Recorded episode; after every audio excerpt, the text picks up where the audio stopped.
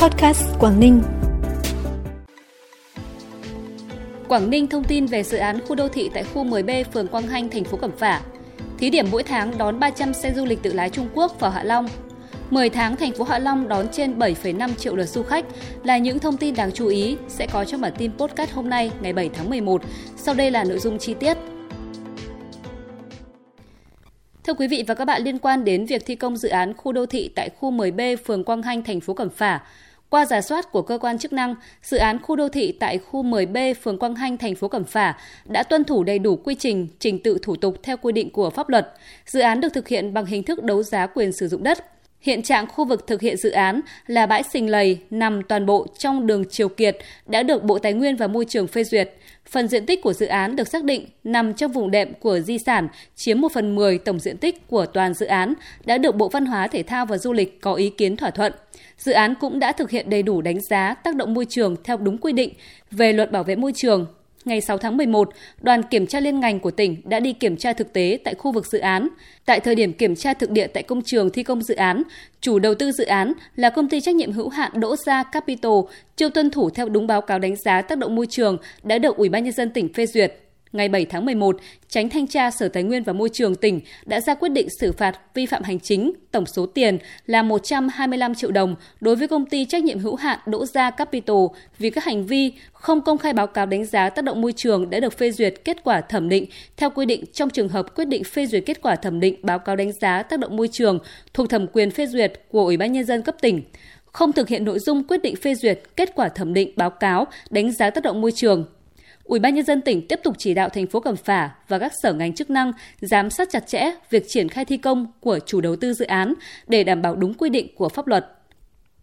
Theo phương án thí điểm đã được tỉnh phê duyệt, xe du lịch tự lái từ Trung Quốc sẽ được hoạt động trong phạm vi thành phố Móng Cái, quốc lộ 18A, đường cao tốc Hạ Long Móng Cái, thành phố Hạ Long. Đối tượng khách này sẽ được vào thành phố Hạ Long với số lượng không quá 300 xe mỗi tháng mỗi chiều. Xe tự lái là xe dưới 9 chỗ, người điều khiển và phương tiện đều phải đáp ứng quy định về an toàn, thủ tục cấp phép vận tải do cơ quan có thẩm quyền cấp và hoạt động theo lộ trình đã định sẵn. Ở chiều ngược lại, du khách Việt Nam cũng có thể tự lái xe vào thành phố Nam Ninh Quảng Tây Trung Quốc, cách Móng Cái 600 km. Trước đó, hoạt động này đã triển khai, tuy nhiên phải tạm dừng do dịch bệnh. Đây là sản phẩm du lịch tiềm năng, tạo nguồn thu cho doanh nghiệp và tăng thu cho ngân sách địa phương – Việc thí điểm quản lý xe du lịch tự lái sẽ thực hiện từ nay đến hết ngày 30 tháng 9 năm 2026. Các công tác triển khai dịch vụ này hiện đã được thành phố Móng Cái chuẩn bị sẵn sàng. Theo thống kê 10 tháng năm 2023, thành phố Hạ Long đón trên 7,5 triệu lượt du khách, tăng 20% so với cùng kỳ năm trước, chiếm trên 50% tổng lượng khách du lịch đến Quảng Ninh, trong đó khách quốc tế trên 1,1 triệu lượt, tổng thu từ du lịch trên 16.700 tỷ đồng, tăng hơn 43% so với cùng kỳ. Hai tháng cuối năm, thành phố sẽ tiếp tục tổ chức các hoạt động văn hóa thể thao du lịch hấp dẫn để thu hút du khách như Carnival mùa đông, tuần lễ di sản Vịnh Hạ Long, các hoạt động gắn với kỷ niệm 60 năm Ngày Bắc Hồ về thăm nhân dân thành phố Hạ Long 23 tháng 11, 30 năm ngày thành lập thành phố 27 tháng 12, đồng thời tăng cường ứng dụng công nghệ số, giới thiệu quảng bá điểm đến Hạ Long, đẩy mạnh liên kết thúc đẩy phát triển du lịch. Năm nay, địa phương đặt mục tiêu đón 8,5 triệu lượt du khách, doanh thu 18.700 tỷ đồng. Bản tin tiếp tục với những thông tin đáng chú ý khác.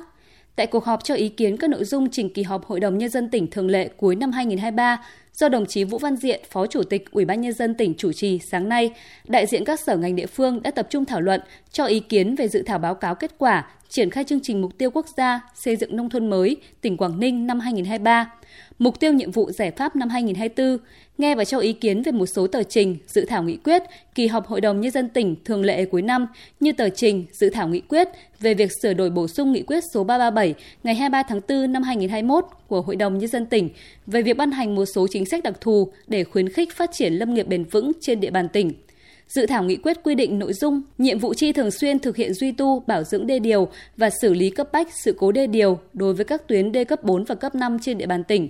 Tờ trình dự thảo nghị quyết thông qua danh mục các công trình dự án chuyển mục đích sử dụng đất, thu hồi đất trên địa bàn tỉnh, quyết định chủ trương chuyển mục đích sử dụng rừng sang mục đích khác trên địa bàn tỉnh để thực hiện các dự án công trình.